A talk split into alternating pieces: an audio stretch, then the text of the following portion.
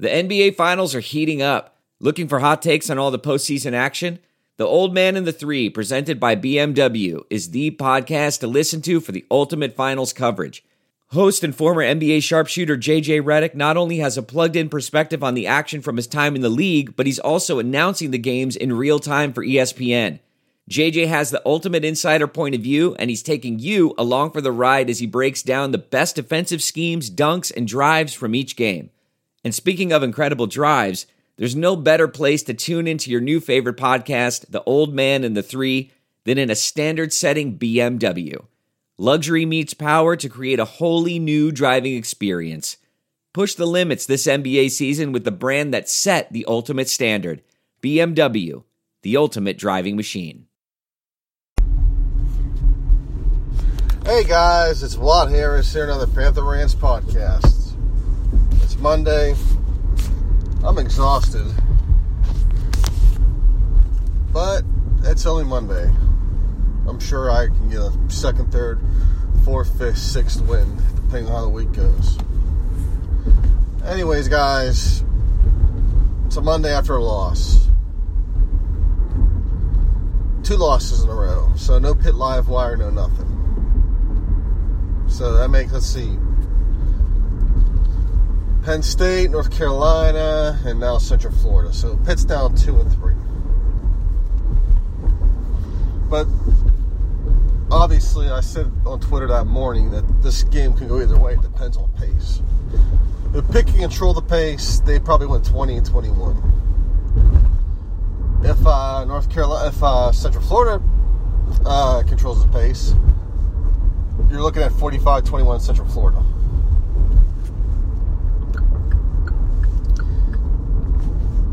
And of course, the final score was 45 14 Central Florida.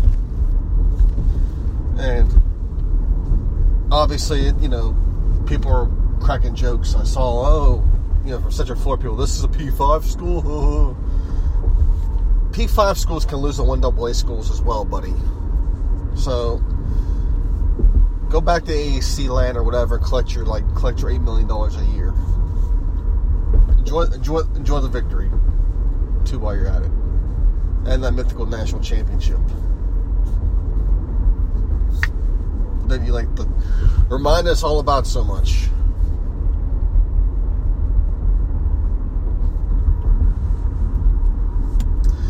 As far as the game goes, it was over before it began.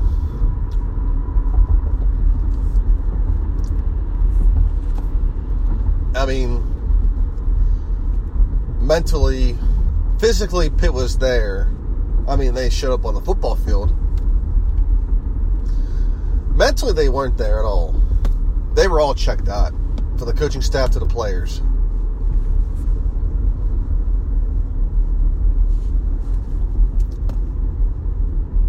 And obviously, football is a game of motion. I guess, you know, Pat Narduzzi's always, you know, preached that.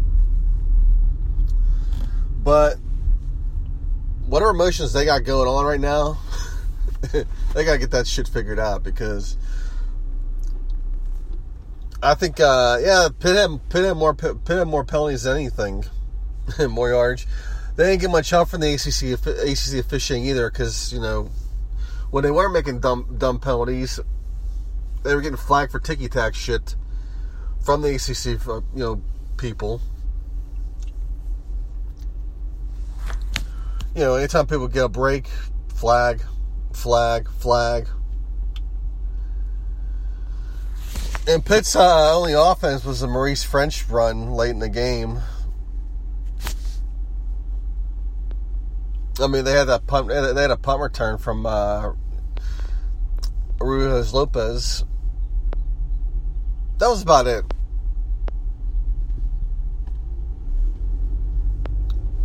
So whatever problems Pitt has, it's a lot right now. Offensively, they can't do shit. They're one. I mean, they're they're literally one dimensional.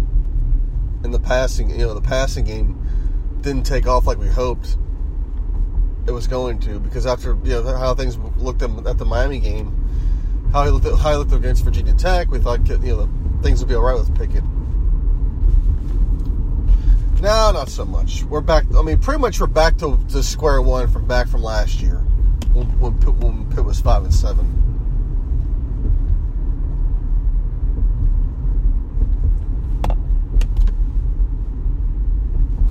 And that's unfortunate. I mean, can this be fixed? I don't know, but Pitt has you know some talent in receiver. It's just that when you don't have no, but we really don't have a way to throw the ball to them, it's kind of useless. Not to mention the the, the O line can't block for anything either. So basically, Pickett has to get the ball a lot faster, and it just isn't happening. And well, there you go.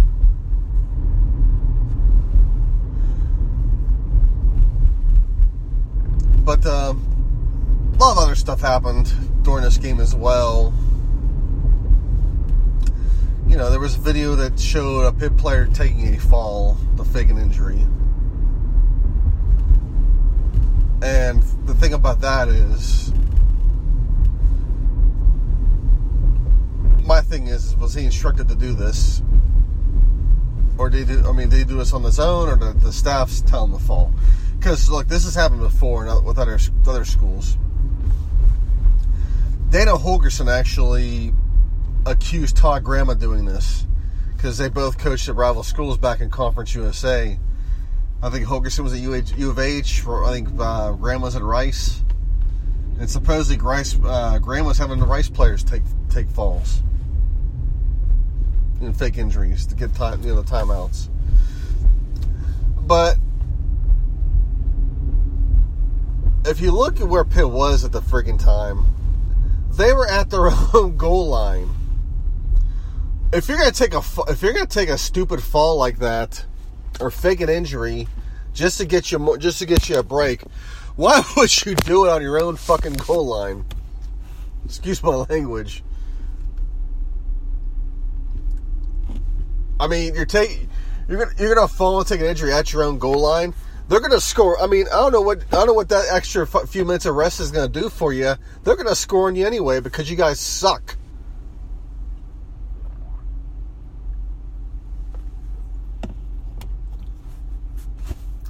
You know, it ain't gonna matter anyway. They're getting one way or the other. They're gonna get in that end zone, and the, and the way that the way that game was when that game was going, that's how it was gonna go. So that little stupid, that little stupid uh, fall, that little stupid fake injury, it wasn't to change nothing about this game. It wasn't to turn no damn tide. Nothing. At all. And if he was told to take a fall from the staff, they need to be held accountable for that. I mean that's I mean that's some bush league shit. Because for one thing, if you're doing if you're instructing your players to do this, you're setting them up for failure. You're making them look bad at your expense.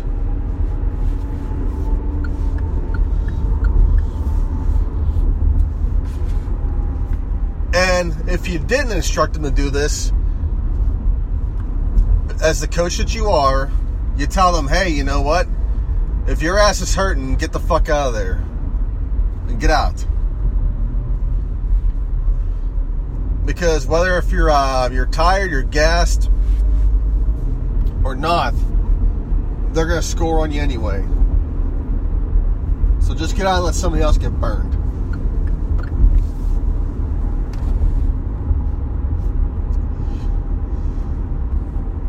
But uh, as far as pick goes, there's really not much to take away from this game. I mean, good lord, Alan Saunders, God bless his soul, analyzed that and said that you know a lot of the stuff he saw on, on film was fixable for Pitt.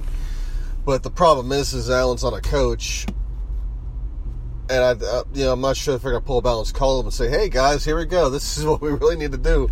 Alan did our homework for us. They may see things a little differently than Alan or they may not just see them at all. So, pitch uh, two and three now. Whatever they got to do to uh, get this season going because morale is really bad right now. I mean, we all know that, and they got Syracuse coming up at home. Syracuse lost an unfortunate game to Clemson, but they looked really, really good despite that, despite the whole mismanaged game that they that they pulled.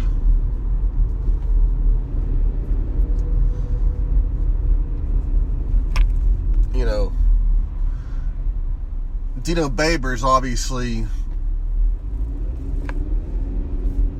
made some big made some big ball moves, and it just uh, the last few minutes of the game they mismanaged it, and well, they lost to a, uh, rookie quarterback.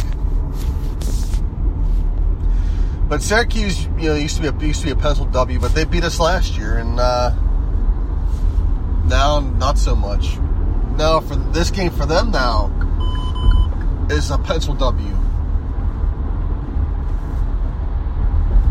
So it's amazing how the tides have turned. I mean, this used to be an automatic win on our list. Now for Syracuse, they feel this is an automatic win.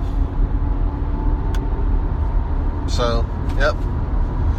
Tides have turned, guys. I don't know what to do. If you go next week, God bless your soul. Take plenty of alcohol. You may need it.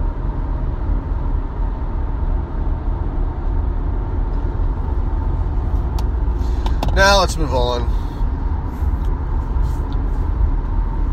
Penn State played Ohio State last, you know, uh, Saturday night,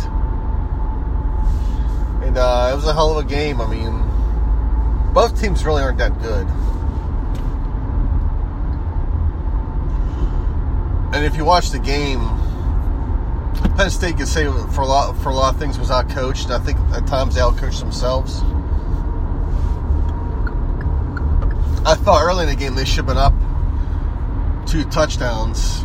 Although, although at one point they were up thirteen nothing, but they, they should have been up a lot more than that. They kept selling for field goals.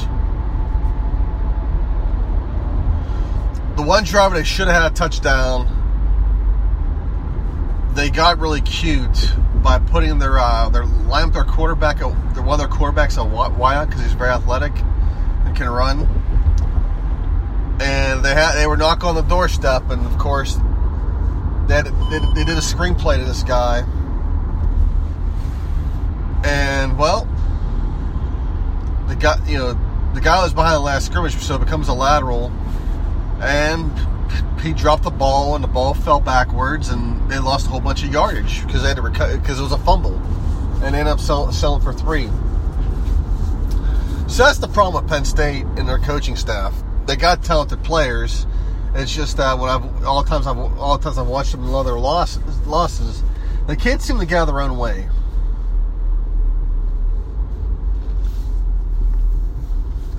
I mean, a lot of Penn State fans blamed Moorhead for a lot of their losses because of his play calling. But it seems like the play calling is uh, it's carried over to the new stat. Whoever whoever's you know managing the new you know the you know the, the offense now. And what makes it really bad for Penn State is they had a guy, you know, Trace. If Penn State wins this game, Trace McSorley obviously is getting his invite to New York for the Heisman. I mean, it's debatable whether or not he wins it, but he um, he would have gotten an invite at least. I mean that that long pass play, as uh, you know, one person pointed out to me, that you know that throw wasn't all a trace. It was more the receiver. He adjusted the ball. It was a bad throw. And I said, yeah, you got. I said, yeah, I'm not going to argue with you there. I was like, but you know how the media is. They're going to they're going to credit Trace for the throw, not the guy you know they, they they're not they're, they're going to care they're not they're, they're not really going to care less about how what the receiver did the just the football all they see is Trace McSorley throwing the ball to the guy so that's just the thing that's just the thing that gets the you know that pisses off you know football guys, like you know, that, that do uh, you know recruiting sites and things like that. I mean, the guy that replied to me worked for DreamBackfield.com, and I wasn't to debate with him. I mean, I, I, said, "Hey, no argument," but you know, they're just going to credit Trace for it. He agreed, and he agreed. You said you're probably right. So I'm not going to argue uh, football smarts because Lord knows I'm, you know, I've never played football. I mean, I played, you know, you know, I played pickup and stuff like that, but I never played organized. So I know I can, you know, I just go off of what I what I look at when I study, but I'm no coach either. But I'm just saying from a media standpoint, they're just to credit the quarterback for the throw. That's usually how it always goes. But uh, Ohio State didn't do anything fancy at all. They just ran a bunch of screens at the right time and.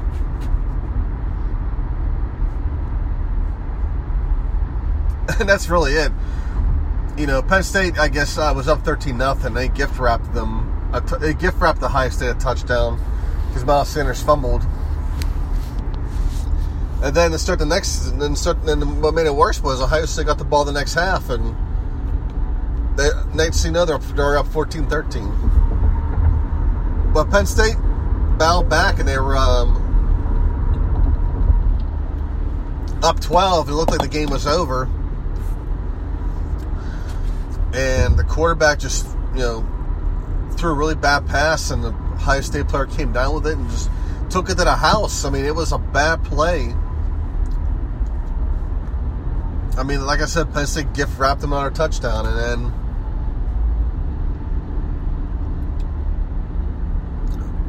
next thing you knew, they had they were up 27 26 because you know Penn State kept giving up big plays.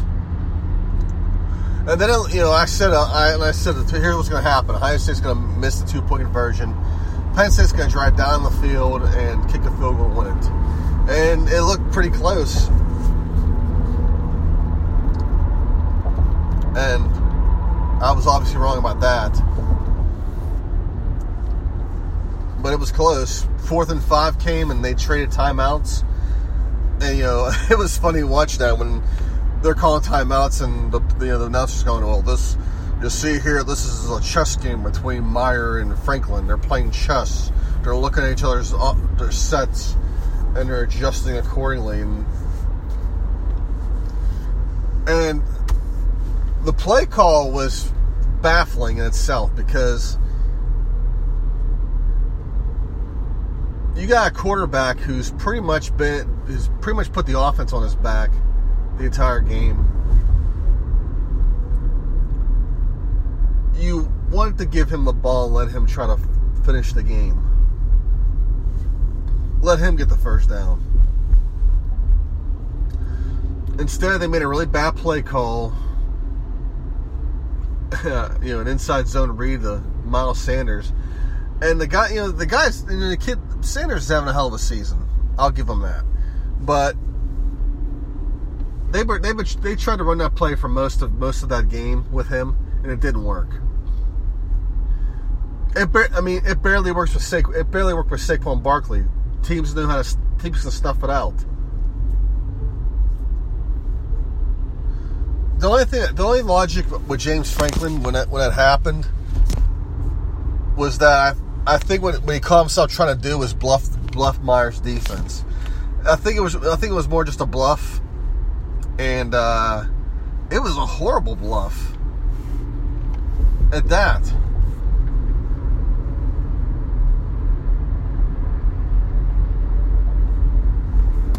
I mean, that's just uh,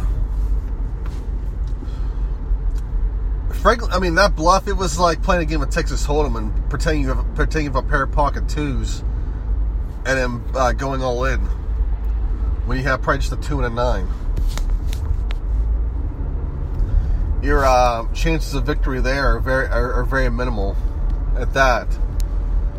You know, sometimes you sometimes you get the you know, the first draw of three cards and maybe maybe you get you know a two and a nine or, or, or two twos full, but that's it's very rare. So in this case, it just wasn't going to freaking happen. And of course, he got into it with a fan, and if it, I mean, the dialogue between both of those guys, it wasn't too bad. I mean, the guy said, "Hey, I love you, James," but that play call sucked, and I guess um, he wasn't too happy with that. And I, I can understand why. He was pissed off walking off the field. But if you're a coach, a head coach at that, you just freaking, gotta just go right to the locker room and just say, you know what, fuck it. They're gonna criticize me. They're gonna criticize me. But anyways, look at the rest of the um, rest of the week. That was. I was off a lot, a lot, a lot of my stuff, and it happens. That's why I don't get paid to do this crap. But uh, Notre Dame beat the crap out of Stanford. I was, you know, I wasn't buying their name, but they look good. Maybe Stanford was still worn out after the uh, Stanford game. I mean, the Oregon game. Who knows? But yeah, it looked really bad for them.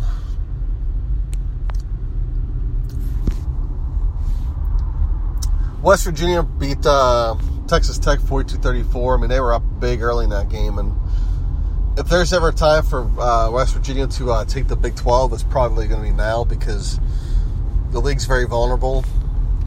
They got Oklahoma to deal with yet,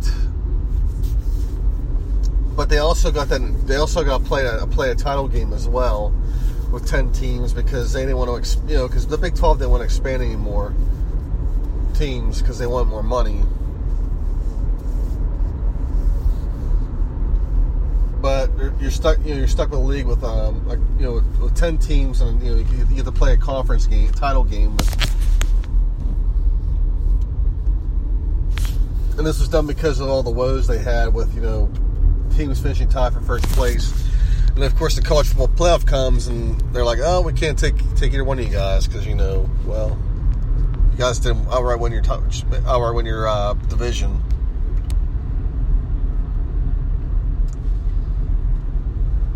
Washington took care of BYU and they took care of by hammering them. BYU usually brings it,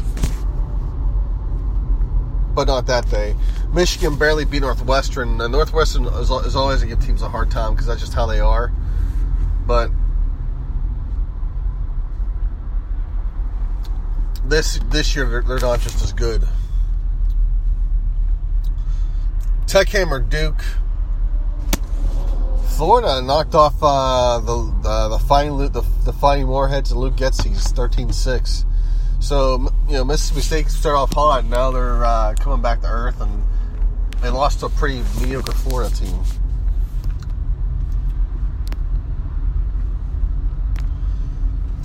But uh, we'll go through the rest of the ACC here. As you know, Syracuse you know lost to Clemson, and we'll meet our we'll meet our doom there. Miami beat the crap out of North Carolina on Thursday night, and as we saw, Miami did the exact opposite of what Pitt did when they played North Carolina. Whereas Miami wasted no time and beat the shit out of them. Pitt obviously decided to, uh, you know, you know, play nicely with them and and, and lose, of course. Yeah, definitely got to lose. Boston College beat Temple by 10. I mean, that was a sloppy game, but BC gets another victory on the board. Georgia Tech pasted uh, Bowling Green 63 17. So Tech's back in the win column, but the Paul Johnson there is pretty much to the end. NC State beats Virginia by 14, and NC State's obviously they're looking good and um, they you know they may they look good, and uh, you know what I, I thought it was just Clemson and everybody else, but they may. They may challenge Clemson this year. I mean, Q's obviously. Then we, we thought we thought the Coastal was just going to be. Uh, I mean, the Atlantic. I'm sorry, the Atlantic was just going to be Clemson and whoever else, but it's not looking like that. you know, the coastal obviously is more of a clusterfuck than the than the Atlantic's looking right now.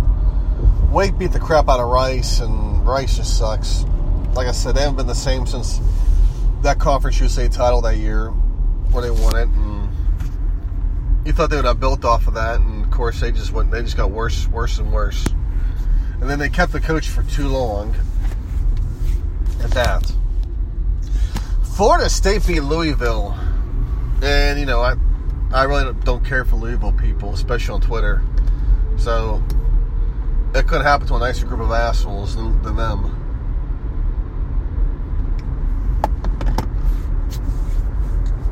But uh, yeah, if Willie, Willie Taggart can, I guess, amass some victories against some mediocre teams in the ACC, he may save his job for this year. But I wouldn't expect anything more from him. All right, guys. We go to the NFL. Steelers lost. Bad game. At that. Ben just had one of those really bad off games, and for the most part, Steelers look one dimensional. They couldn't run the ball either, and of course, people are blaming James Conner for that. Not the porous offensive line that the Steelers have. It wouldn't matter if, Le- if Le'Veon Bell came back. It would still be the same result. But people are not. But now it's funny how the media is like, well, Conner's not good enough. You know, they won't pay Le'Veon Bell. So now paying Le'Veon Bell is a problem now. And I, you know, I hate to tell these people that uh, the Steelers aren't rolling out the pocketbook because of, you know because of this game, and I doubt they and I doubt they will the rest of the season. You know, as one person pointed out on Twitter, I've noticed franchising was a mistake. They should just let him walk or use the money for something else.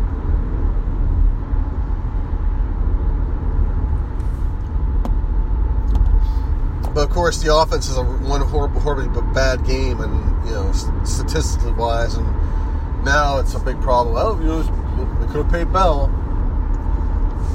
It wouldn't matter if they had paid Bell; they would have done, done Dick anyway. But people love doing this stuff. But as far as the rest of the season goes, you know, Baker Mayfield and Cleveland's looking pretty decent. There's really, you know, we got the Chiefs tonight, but we, you know, the AFC there's really no clear favorite. I mean, it's always going to be New England, no matter what. And of course, they beat they beat Miami light yesterday, pretty good. Tennessee, for somehow or some way, just keeps winning games. I mean, they, Mariota came back and they beat uh, the Eagles, and you know, the big surprise obviously was was the Bears beating the crap out of Tampa Bay because I thought Tampa Bay would have you know, score more points, but that's the thing with Fitzpatrick is Fitzpatrick's going to have two good games or one good game, and then he's going to have four or five shitty ones because that's just how that's just how he's wired. The guy's very inconsistent. He's a um, you may get ten and six off Fitzpatrick at best, but that's about it. He's he's more of an eight and eight and eight type quarterback. So you know, Jeff Fisher obviously wouldn't sign him because that's Jeff Fisher said that's some eight and eight shit. Although Jeff with the Rams did horrible.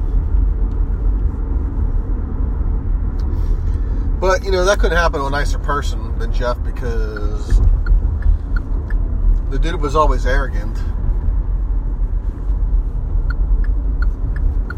Always. I think one, you know one game the Steelers beat them really bad at Heinz, and he didn't want to credit them for anything. It was all the stuff they were doing, and you know that was a bad year for them, I believe. Yeah, yeah that was 2001. The beginning, the beginning, the end of uh, his career was when they signed Vince Young, and he really had no interest in developing Vince Young. And then there was the one season where Young struggled, and he went to Kerry Collins, and they went to the AFC, I guess they went to the playoffs. It was the year the Steelers to the Super Bowl, but um, they played the Ravens in the uh, divisional game,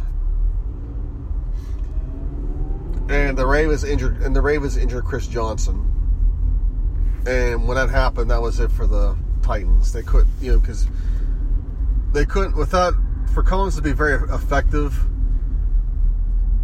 He had to have Chris Johnson healthy, and basically what happened there was, um, I guess, as the play was ending, actually the play was over.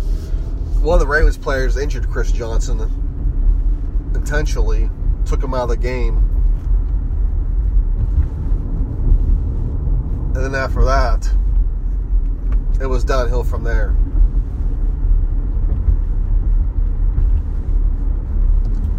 But then uh, the next week, the Ravens would play the Steelers for the third time that year, and Steelers would beat that ass and go win another Super Bowl.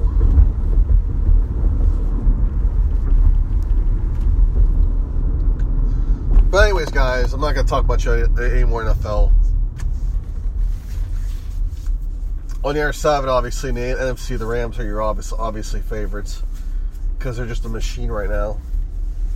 Same with the Chiefs, but I don't know. We'll see what happens. I'm all out of uh, I'm all out of shit, stuff to talk about.